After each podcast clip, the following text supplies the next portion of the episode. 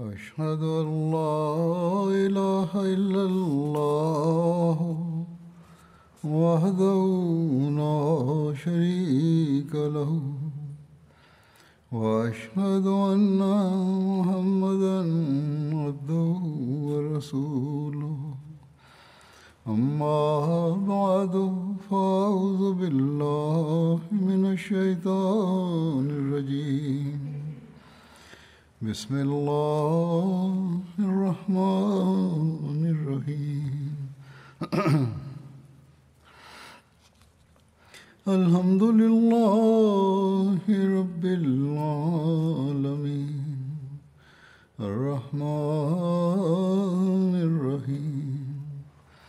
مالك يوم الدين. إياك نعبد وإياك نستعين.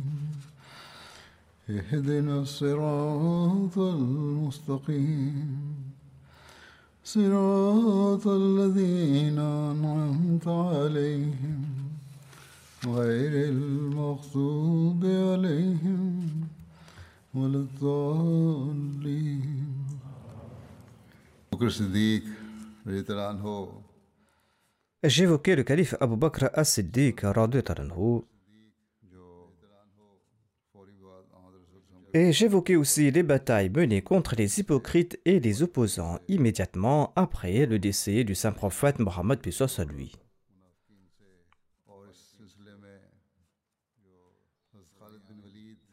J'avais aussi mentionné à cet égard la bataille menée par Khalid bin Walid contre Moussaïlama le menteur.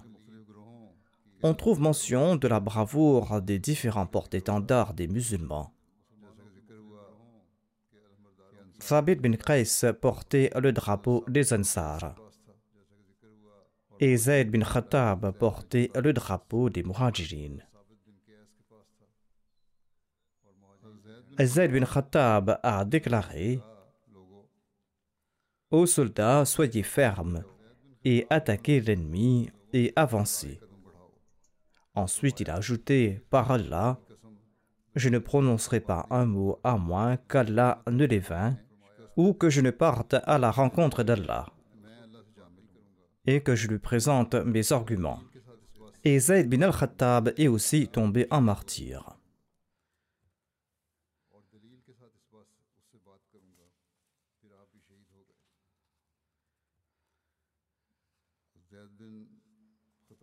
On dit à propos de Zayd bin al-Khattab qu'il était le demi-frère d'Omar bin al-Khattab. Il était parmi les tout premiers musulmans. Il avait participé à la bataille de Badr et à d'autres campagnes par la suite. À l'époque de l'immigration, le saint prophète Mohammed Pesos lui avait établi un lien de fraternité entre lui et Baran bin Adi Ansari, et tous deux sont tombés à martyr lors de la bataille de Yamama.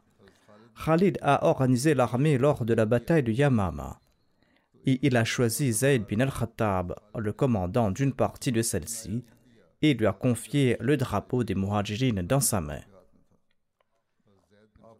Il a continué à avancer avec le drapeau et il a combattu avec beaucoup de zèle jusqu'à tomber à martyr, et le drapeau est tombé. Salim Maula Abi Hudhaifa a pris le drapeau. Dans cette bataille, Zayd a tué le bras droit de Moussaïlema. Il s'agissait d'un cavalier courageux nommé Rijal bin al-Anfoua. Et c'était un certain Abu Maryam Hanafi qui a tué Zayd bin al-Khattab. Ce même Abu Maryam Hanafi est devenu musulman par la suite. Une fois, le calife Omar lui a dit Tu as tué mon frère. Il a répondu Ô émir des croyants, Allah l'exalté a honoré Zayd de par mes mains et Allah ne m'a pas déshonoré de par ses mains. En d'autres termes, il est tombé à martyr. Et si j'avais été tué par Zayd, j'aurais connu une mort humiliante. Mais maintenant, j'ai eu l'occasion d'embrasser l'islam. Abdullah bin Omar, le fils d'Omar bin al-Khattab, était également présent à la bataille de Yamama. Après son retour à Médine, Omar bin al-Khattab, meurtri par la tristesse du décès de son frère, lui a dit ceci Pourquoi es-tu revenu quand ton oncle Zayd est tombé en martyr? Pourquoi ne m'as-tu pas caché ton visage?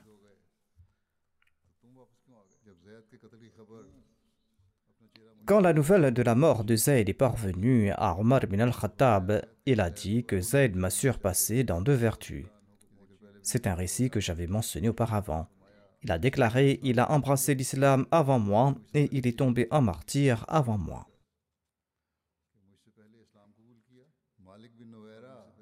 Malik bin Nawira a été tué par Khalid bin Walid. Après son décès, son frère nommé Mutamim bin Nouera a composé des vers sur la mort de son frère.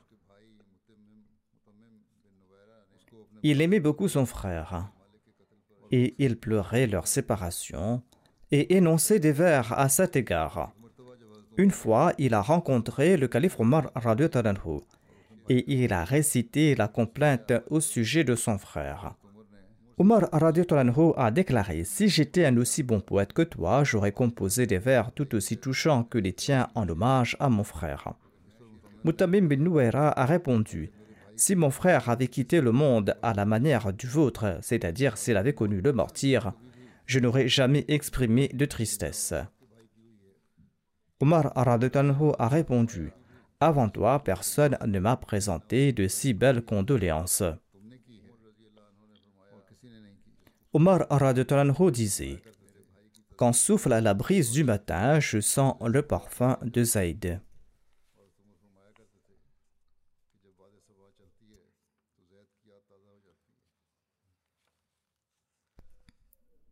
J'évoquais donc la bataille de Yamama. Mousselama le menteur était toujours inébranlable. Et il était le centre de la bataille des infidèles.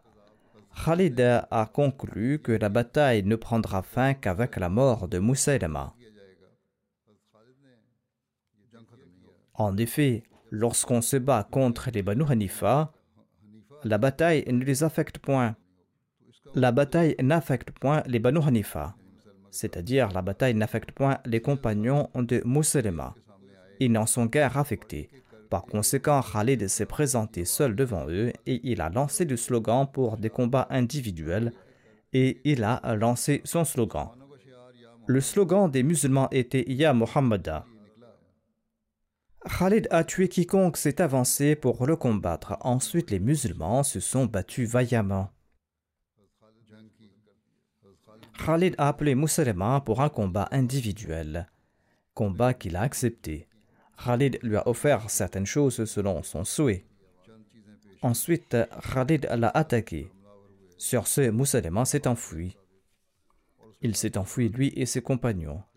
Ensuite, Khalid a dit aux soldats musulmans Ne soyez point négligents, avancez et ne laissez personne s'échapper. Les musulmans les ont attaqués. Les compagnons ont fait preuve d'une patience et d'une persévérance sans précédent lors de cette bataille. Et ils ont continué à avancer vers l'ennemi jusqu'à ce qu'Allah leur ait accordé la victoire contre ses ennemis et que les mécréants ont pris la fuite. Les musulmans les ont poursuivis et les ont tués en frappant leurs coups avec leurs épées jusqu'à ce qu'ils soient forcés de se réfugier dans un jardin.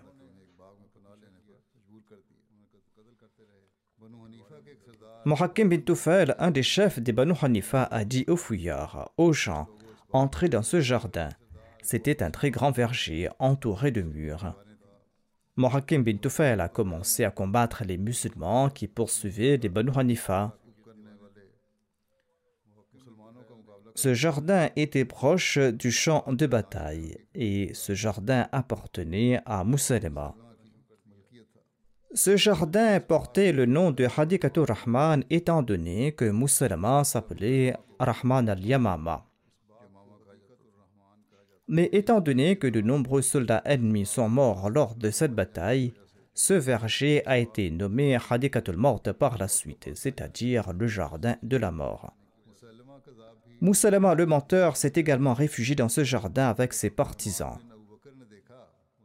Abdurrahman bin Abu Bakr a vu que Muhakim, l'un des chefs des Banu Hanifa, prononçait un discours virulent. Il lui a tiré une flèche et l'a tué. Les Banu Hanifa ont fermé la porte du jardin et les compagnons l'ont entouré des quatre côtés.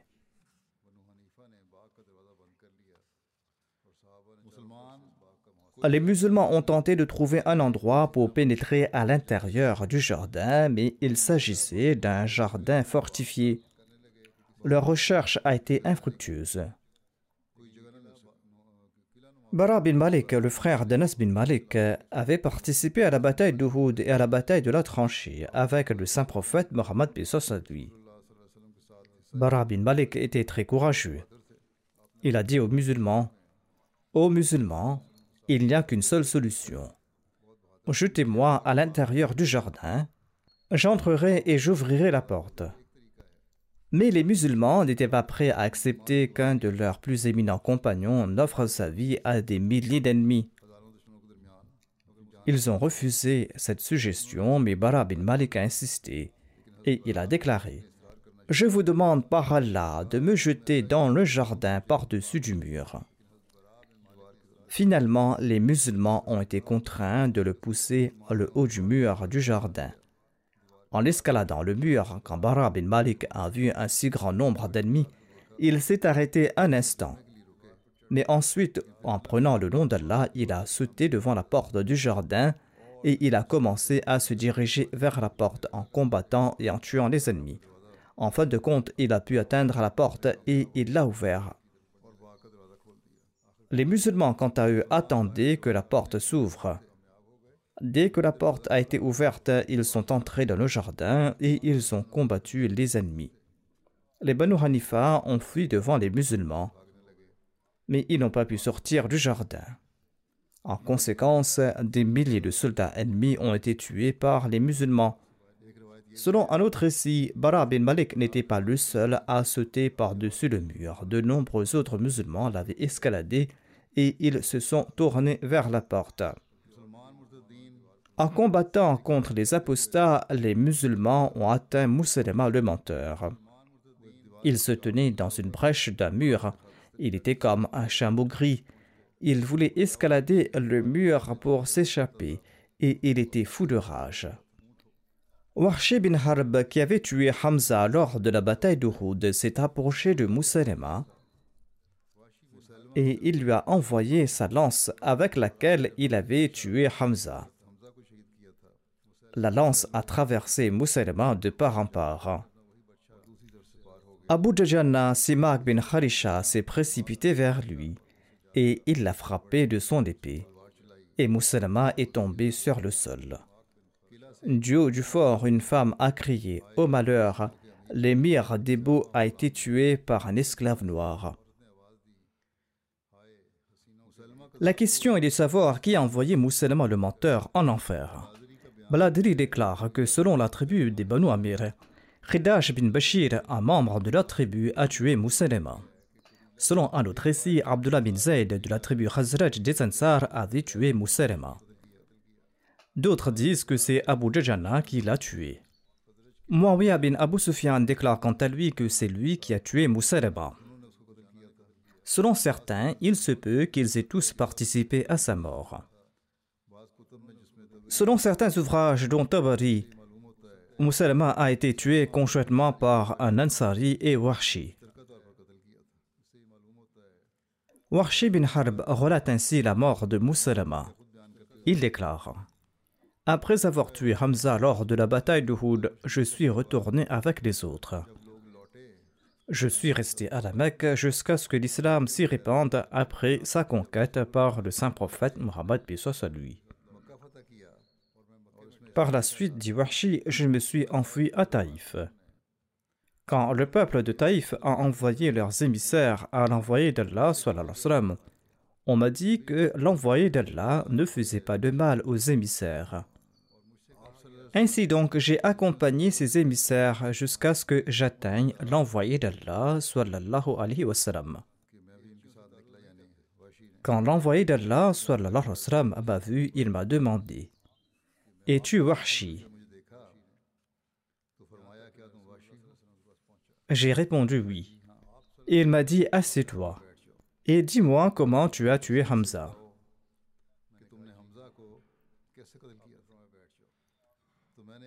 J'ai expliqué les faits en détail au saint prophète Mohammed lui.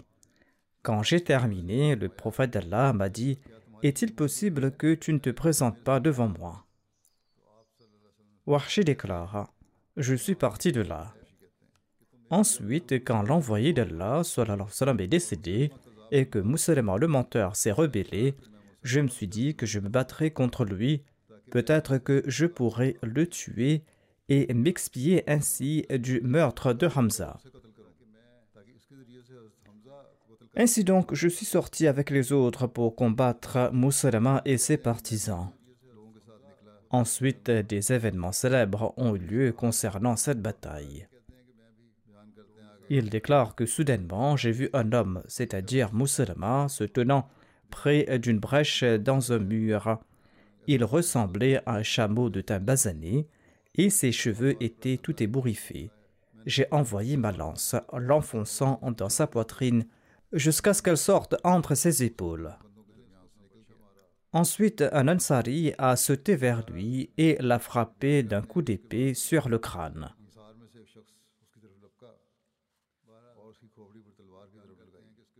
Le rapporteur Suleiman bin Yassar a entendu Abdullah bin Omar qui disait que lorsque Moussalama a été tué, une fille qui était sur le toit d'une maison a lancé. L'amir al-Mu'minin, c'est-à-dire Moussalama, a été tué par un esclave noir. Il s'agit d'un récit tiré du recueil d'Al-Bukhari.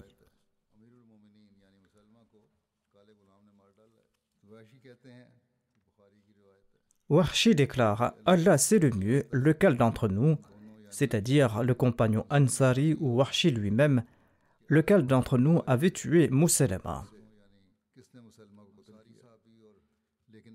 Si je l'avais tué, en ce cas, j'étais celui qui avait tué le meilleur des hommes après le saint prophète Mohammed lui, c'est-à-dire Hamza. C'était moi qui avais tué Hamza, le meilleur des hommes, après le saint prophète Mohammed lui, de même, j'ai tué le pire des hommes. Selon le récit du Sahih al-Bukhari, l'envoyé d'Allah avait dit ceci à Warshi Est-il possible que tu ne te présentes plus devant moi? Dans son commentaire, Sayyid Zayn al-Abidin Waliullah Shah écrit que le changement qui s'est produit chez Warshi indique sa sincérité. Il voulait expier son erreur d'une manière ou d'une autre.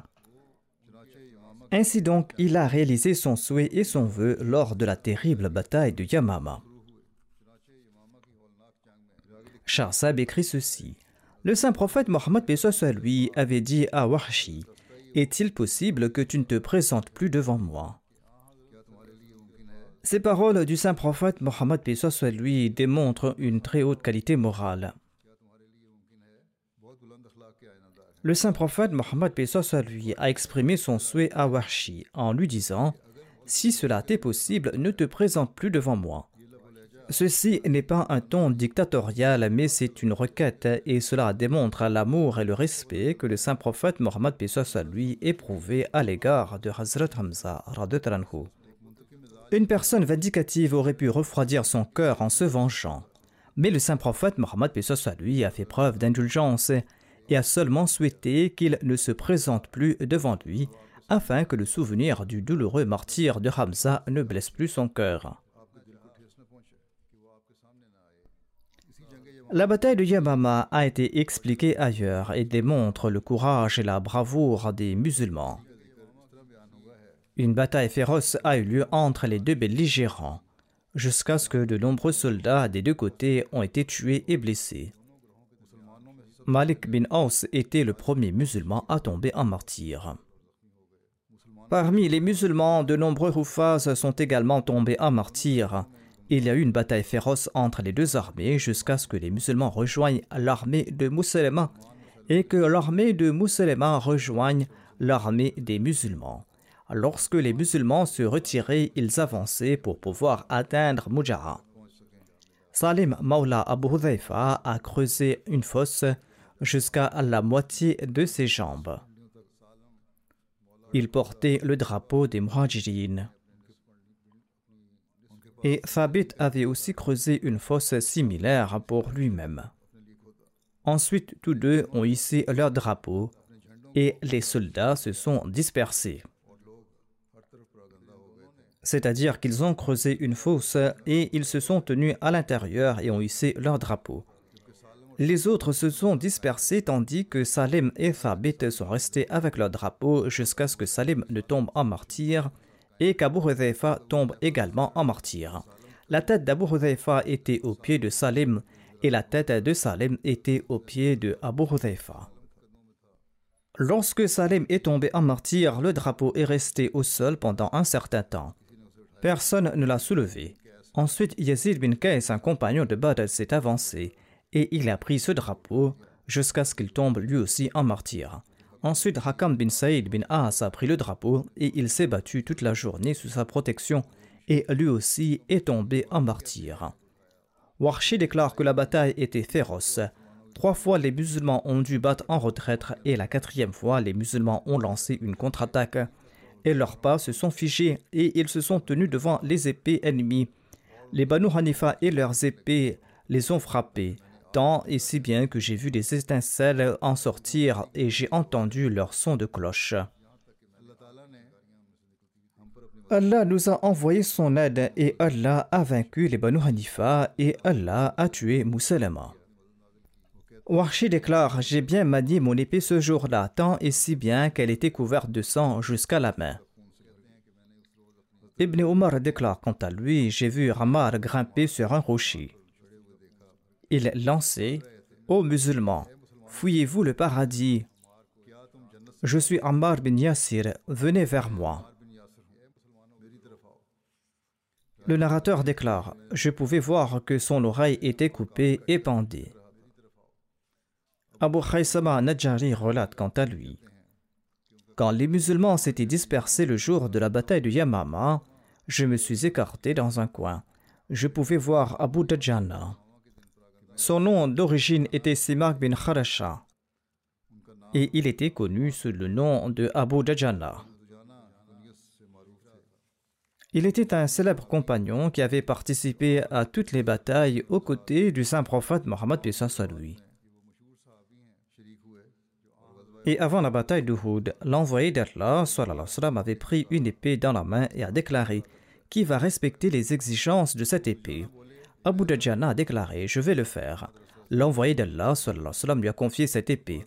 Selon certains récits, il lui aurait demandé Quel est le droit de cette épée? L'envoyé d'Allah a répondu Cette épée ne doit tuer aucun musulman et ne prendre la fuite devant aucun mécréant. Comme d'habitude, Abu Dajjana a noué un tissu rouge sur sa tête et s'est tenu fièrement entre les rangs. L'envoyé d'Allah, et lui, a répondu Bien que cette démarche déplaise à Allah, il n'y a rien de mal à cela en pareille occasion. Abu Dajjana a combattu vaillamment sur le champ de bataille et il a tué de nombreux infidèles et il a subi de nombreuses blessures en protégeant l'envoyé d'Allah, mais il n'a pas quitté le champ de bataille. En tout cas, lors de la bataille de Yamama, Abu Dajjana a été attaqué par un groupe des Banu Hanifa. Les précédents incidents concernaient l'époque du saint prophète Mohammed à lui.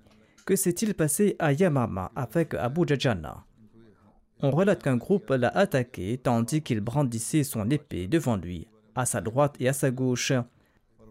Il a attaqué un combattant et l'a jeté au sol. Il n'a prononcé aucune parole jusqu'à ce que ce groupe s'éloigne de lui et que les musulmans se sont rapprochés de lui. Les Banu Hanifa ont été vaincus et ils se sont enfouis dans le jardin. Les musulmans les y ont poursuivis et ils les ont forcés à se réfugier dans ce verger. Quand ils ont fermé les portes du jardin, Abu Dajjana a déclaré Placez-moi sur un bouclier et jetez-moi par-dessus le mur pour que je puisse entrer et ouvrir la porte du jardin. Les musulmans ont suivi sa suggestion et ils ont atteint le jardin. Ils disaient Votre fuite ne vous protégera pas de nous. Il s'est battu férocement jusqu'à ce qu'il ouvre la porte. Le narrateur déclare Nous sommes entrés dans le jardin et nous sommes arrivés auprès de lui lorsqu'il était déjà tombé en martyr. Selon un autre récit, c'était Bara bin Malik qui a été jeté dans le jardin.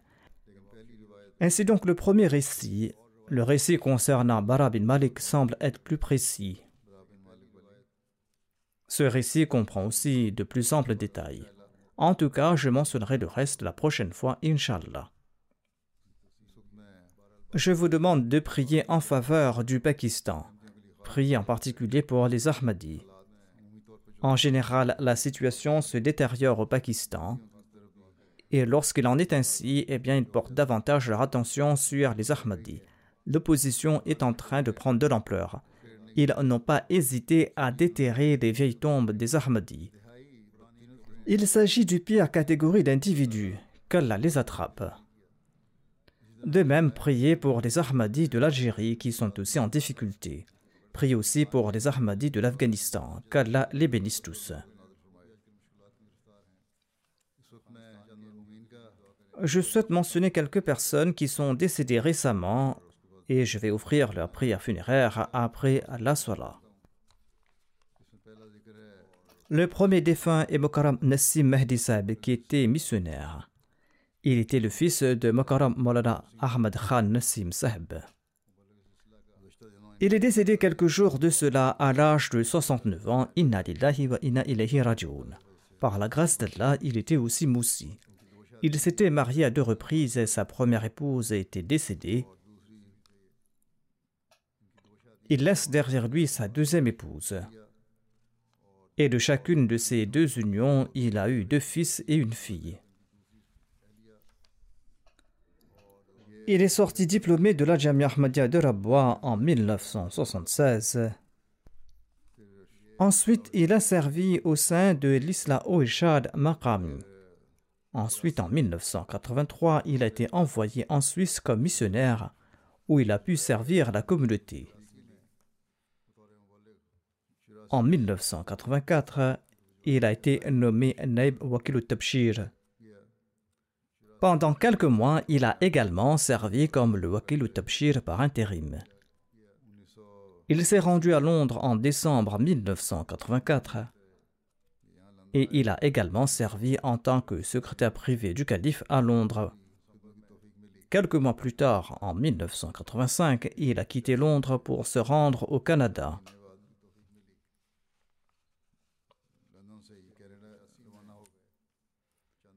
De 1985 à 2008, il a servi en tant que missionnaire et plus tard en tant que missionnaire en chef au Canada. Il a également servi comme l'émir du Canada durant cette période. De 2009 à 2016, il a également servi en tant que missionnaire en charge aux États-Unis. Par la suite, il est tombé malade et il a été réaffecté en Suisse. Mais il m'a informé que les médecins lui avaient recommandé d'éviter toute responsabilité lourde. Il a donc pris un congé indéfini. En tout cas, je lui avais écrit que si telles étaient les recommandations des médecins, il devra prendre soin de sa santé. On reprendra ses services quand il sera rétabli mais sa maladie s'est aggravée.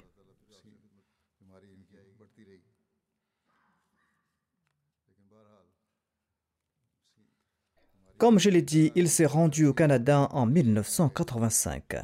En 1986, la communauté au Canada a acheté un terrain de 24 acres pour la Mission House de Bethul Islam.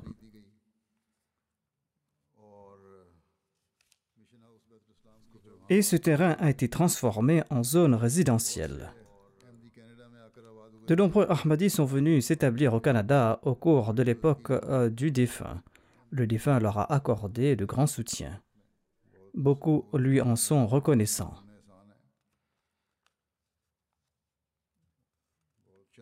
Il a informatisé le système de collecte de fonds et du tajinide. Deux grandes mosquées ont été construites à Toronto et à Calgary au cours de son temps, et différents centres ont été fondés dans d'autres Jamaat à son époque. Je pense que la mosquée de Vancouver a aussi été construite à son époque. En tout cas, il y a ces deux grandes mosquées.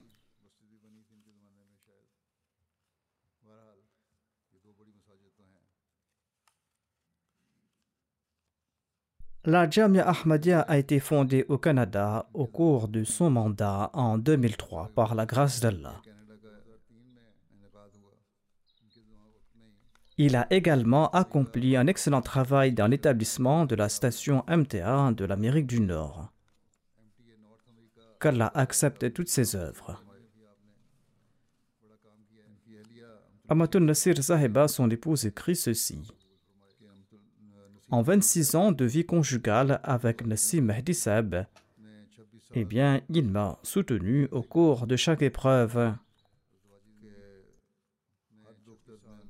Il était un mari aimant et respectueux. Il était un père bienfaisant et un frère fidèle.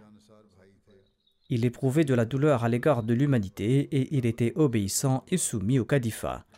Il était un homme bon qui avait une confiance entière en Allah. Son épouse ajoute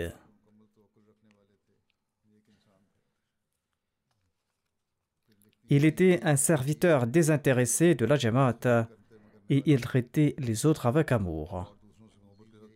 Il n'écoutait rien contre la Jamaat et il ne permettait à personne de critiquer la Jamaat devant lui. Il était imbu d'un grand sens de l'hospitalité. Il portait une grande attention à la récitation du Daroud Sharif. Quand il est parti pour l'Umrah, je lui ai demandé quelle prière il avait récité. Il m'a répondu qu'il s'est contenté de réciter le Daroud Sharif. Sa fille Sadia Mehdi déclare Mon père se consacrait beaucoup aux prières. Chaque fois que je lui demandais de prier pour moi, il me recommandait de réciter le Darud Sharif. Chaque fois qu'on lui demandait de prier pour quelque affaire, il recommandait toujours de réciter le Darud Sharif. Un jour, je lui ai demandé Vous dites toujours de réciter le Darud Sharif, pourquoi cela? Il a expliqué la plus grande prière est le Daroud. Récite-le. S'il est accepté, toutes les prières seront exaucées.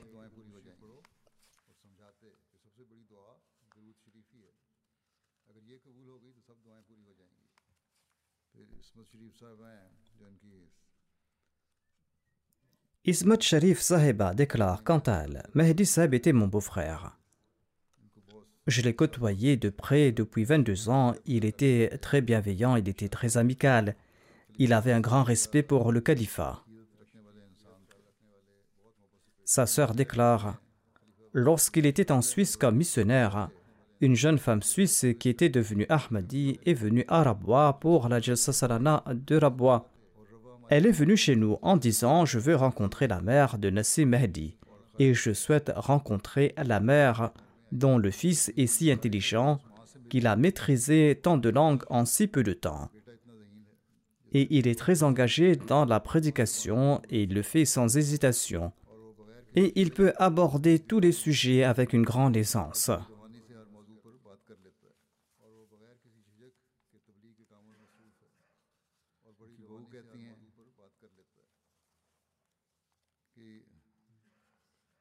Sa belle-fille déclare il nous a toujours parlé de l'importance du Daroud Sharif et de l'importance de faire accepter ses prières grâce au Daroud Sharif.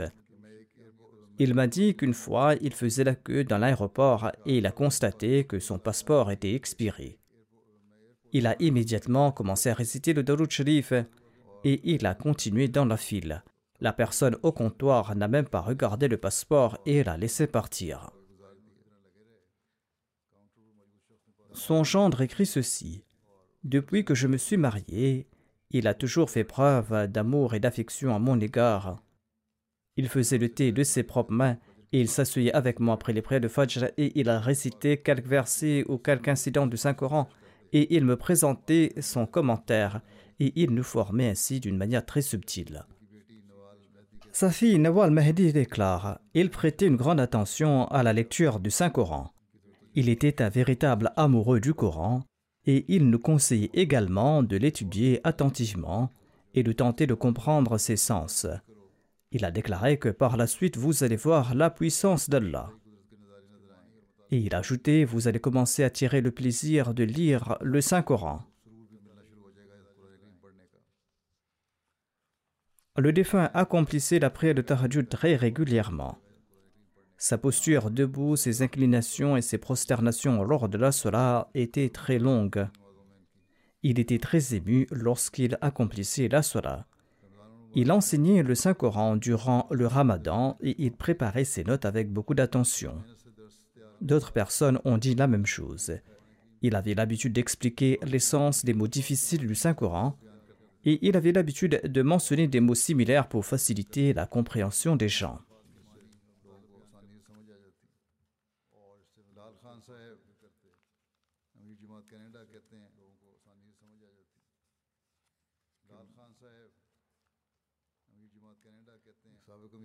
Lal Khan Seb, l'émir de la Jama du Canada, déclare J'ai longuement travaillé avec le défunt qui a servi en tant qu'émir et missionnaire en charge de la Jama du Canada.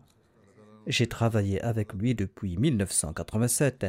Allah lui avait doté de nombreuses grandes qualités, des qualités qu'il a utilisées au service de la Jamaat. Allah lui a accordé la capacité de se faire des amis et de maintenir ses liens d'amitié et d'utiliser ses relations au profit de la Jamaat. Il a développé un lien personnel avec diverses personnalités de la société canadienne et leur a présenté la Jamaat. Par la grâce d'Allah, il était très apte à cet égard. Il établissait une relation très bonne et profonde avec ses contacts et ces derniers ont également maintenu cette relation.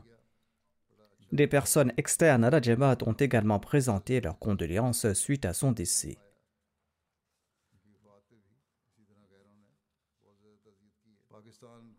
Lal Khan Sab ajoute Allah lui a confié la responsabilité de guider et d'aider les individus et les familles venant du Pakistan et d'ailleurs. Il avait établi des liens d'amitié avec les membres de la Majlis Amla Lal Khan Sab déclare J'ai pu servir sous son émirat pendant environ 20 ans. Pendant cette période, il ne m'a jamais laissé sentir que j'étais son subordonné, étant donné qu'il était l'émir. Il m'a toujours traité comme un ami. Le docteur Aslam Daoud Sab écrit Nassim Mehdi Sab a reçu la médaille de l'Ordre de l'Ontario en 2009. Il s'agit de l'honneur le plus prestigieux de la province décerné à n'importe quel citoyen. Ce prix est décerné pour des réalisations et des services exceptionnels dans n'importe quel domaine. Il ajoute Quand le défunt a été affecté aux États-Unis, je l'ai rencontré une fois lors de l'Ajl Salana. Il m'a conseillé de faire de mon mieux pour servir autrui, vu ma position d'émir. Chaque fois qu'un membre de la Jamaat vient te demander de l'aide, aide-le et ne le repousse jamais. Fais ce que tu peux pour eux. Parfois, certaines personnes ne parlent pas correctement. Même en ce cas, il faut les aider discrètement après s'être renseigné sur leur situation.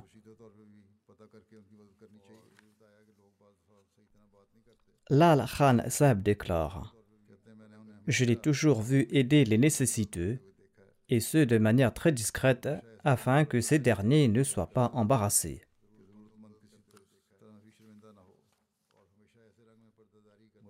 Shakur Saab est un missionnaire de la communauté.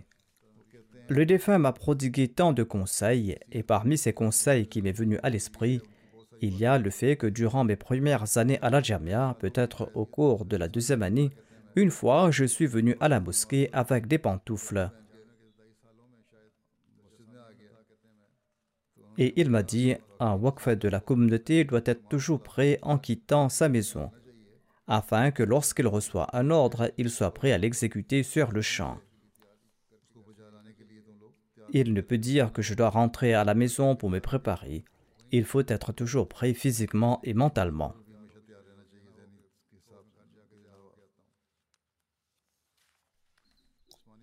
Farasat Umar, qui est un missionnaire aux États-Unis, déclare quant à lui Lorsque j'ai été interviewé à la Jamia, Mahdi Seb m'a posé la question suivante si on vous envoie en Afrique comme missionnaire et que vous subissez de l'opposition là-bas de la part des habitants de ce pays, qui allez-vous contacter en premier, votre mère ou le calife? Après réflexion, j'ai répondu le calife.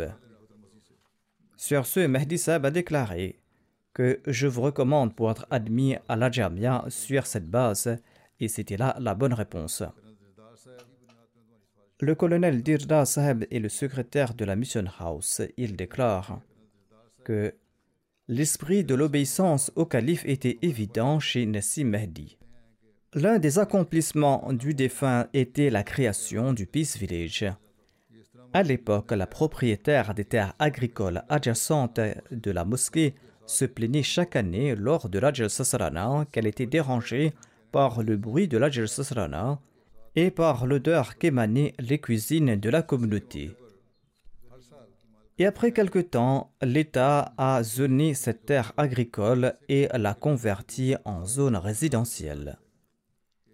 Nassim Mahdi était inquiet suite à cette décision, en se disant que, auparavant, cette seule propriétaire nous dérangeait. Étant donné qu'il y aura maintenant un plus grand nombre de résidents, notre vie sera encore plus difficile. En ces circonstances, à l'occasion de la ride, un jour, il a présenté un plan aux membres de la Jamaat, leur demandant de construire des maisons pour des Ahmadis ici sur ce terrain et que euh, les Ahmadis achètent ce terrain. Et les membres de la Jamaat ont répondu à l'affirmative et par la grâce d'Allah, on a pu donc bâtir la Peace Village là-bas. Zishan Goraya qui est missionnaire, déclare le défunt a formé de nombreux jeunes. Aujourd'hui, c'est grâce à cette formation que nous sommes en mesure de servir en tant que missionnaires dans différents pays. Grâce à la formation que nous a impartie le défunt, nous avons appris à aimer le califat et nous avons vu grandir en nous l'obéissance envers le califat. Asif Khan le secrétaire aux affaires externes de la Jamaat du Canada, déclare Je suis arrivé à Vaughan à l'âge de 13 ans. Il y avait environ une douzaine d'Ahmadis habitants autour de la Mission House à l'époque. Je connaissais très peu la Jamaat à l'époque. Mehdi Seb m'a traité comme son fils et il est devenu mon professeur. En jouant au basketball, il nous a enseigné c'est quoi la Jamaat. Et quand j'ai atteint l'âge de la maturité, il m'a confié les travaux de la Jamaat pour assurer la liaison avec différents politiciens. Aujourd'hui, par la grâce d'Allah, Asif Khan est en train d'accomplir un très bon travail. Il déclare C'est le défunt qui m'a offert une bonne formation à cet égard. Misa Marfour Ahmad Sab, l'émir de la Jama des États-Unis, déclare quant à lui En 2016, le défunt est venu servir aux États-Unis en tant que missionnaire en charge et émir adjoint. Il a accompli un excellent travail aux États-Unis et il a entrepris des tournées dans différents États. Et il a rendu efficace le travail dans le domaine d'établir lors de ses visites dans ces différents États. Au cours de cette période, le défunt a pu diffuser le message de l'islam de l'Ahmadiyya aux États-Unis à travers les médias et à travers diverses campagnes. Il a pu aussi fonder une mission au Mexique à la lumière des directives du centre. Wassim Said Saheb, le secrétaire de la prédication aux États-Unis, déclare Le défunt avait établi une relation affectueuse avec tout le monde. Il faisait le premier pas à cet égard. Et il avait ce grand don de mettre tout le monde au service de l'islam. Après son arrivée aux États-Unis, il a fait de la commémoration annuelle des attentats du 11 septembre un moyen efficace pour diffuser les enseignements de l'islam. Il a lancé différentes campagnes lors de son séjour aux États-Unis il y avait par exemple la campagne Muslim for Life, Mohammed le messager de la paix, et une campagne sur la vie du saint prophète Mohammed à lui. Il y a eu des conférences dans 56 universités des États-Unis à ce propos. On offrait l'ouvrage La vie de Mohammed à ceux qui avaient assisté à ces conférences. Il a également lancé une campagne sur la loyauté des musulmans et il a tenu des conférences dans diverses universités. Il a tenu des réunions avec les gouvernements locaux et il a mis en lumière les enseignements de l'islam. Lors de la Jalsa Salana, feu le troisième calife avait évoqué le défunt dans un de ses discours. Il a mentionné les efforts de Mehdi Sahib sur la distribution des dépliants de la Jamaat en Suisse. Il a déclaré que les fermiers habitant les montagnes suisses comprennent trois groupes d'individus. La langue de ces trois groupes est différente. Ils sont environ 28 000. Ou ils sont moins de 28 000. En tout cas, par hasard, 28 000 dépliants ont été publiés et Nassim Mehdi Seb, qu'Allah le récompense, après m'avoir consulté, a livré 8000 dépliants dans chaque maison. Cela a fait beaucoup de bruit là-bas. Et deux journaux ont écrit de vives critiques à cet égard. J'ai dit que de bonnes prières ont été faites en sa faveur et que des centaines de milliers de dépliants ont été distribués. Il s'agissait d'un bref rapport présenté par feu le troisième calife lors de la Jalsa. Qu'Allah accorde son pardon au défunt et qu'il exalte son rang et qu'il lui accorde une place parmi ses proches. Que Dieu accorde patience et courage à ses enfants ainsi qu'à son épouse et qu'il leur permette de perpétuer ses bonnes œuvres. Le défunt a mené une vie de fidélité et de loyauté, que ses enfants en fassent de même.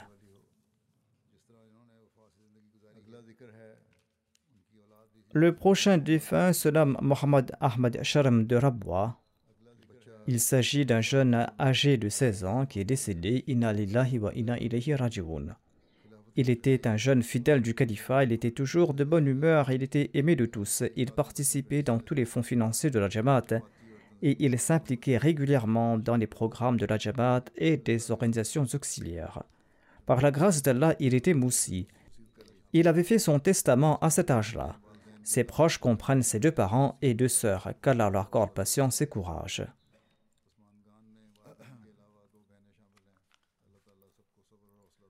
La troisième défunte est Mukarrama Salima Kamar Sahiba, épouse de feu Rachid Ahmed Sahib.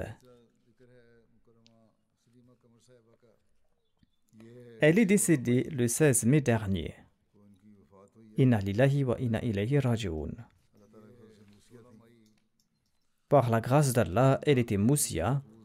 L'Ahmadiyya a été introduit dans sa famille par Molvi Waziruddin Sahib, Nemakririan, le grand-père maternel de son père, son père qui se nommait Chaudhry Mohammad Siddiq.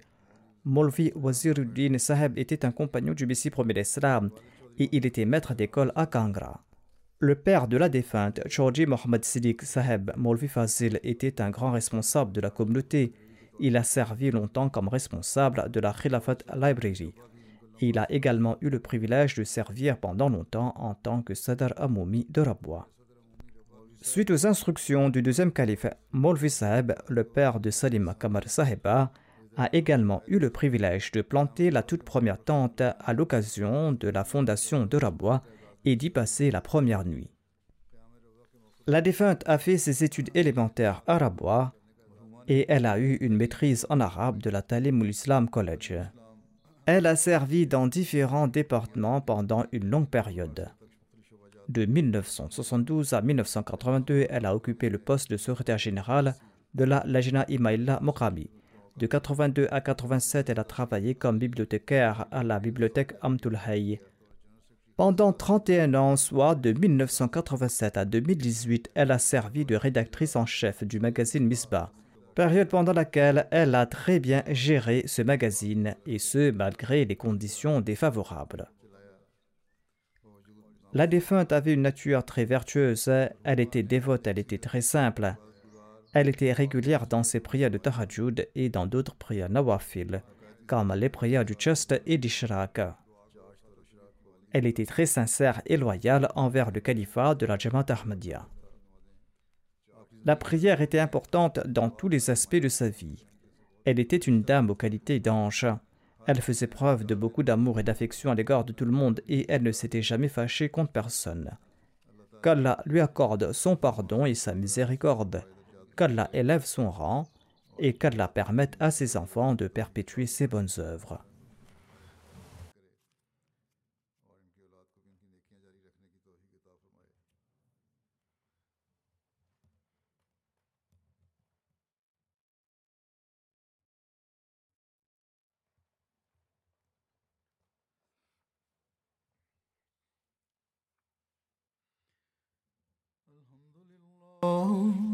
الحمد لله نحمده ونستعينه ونستغفره ونؤمن به ونتوكل عليه ونعوذ بالله من شرور أنفسنا ومن سيئات أعمالنا. من يهده الله فلا مضل له ومن يضلل فلا هادي له. ونشهد أن لا إله إلا الله. ونشهد أن محمدا عبده ورسوله.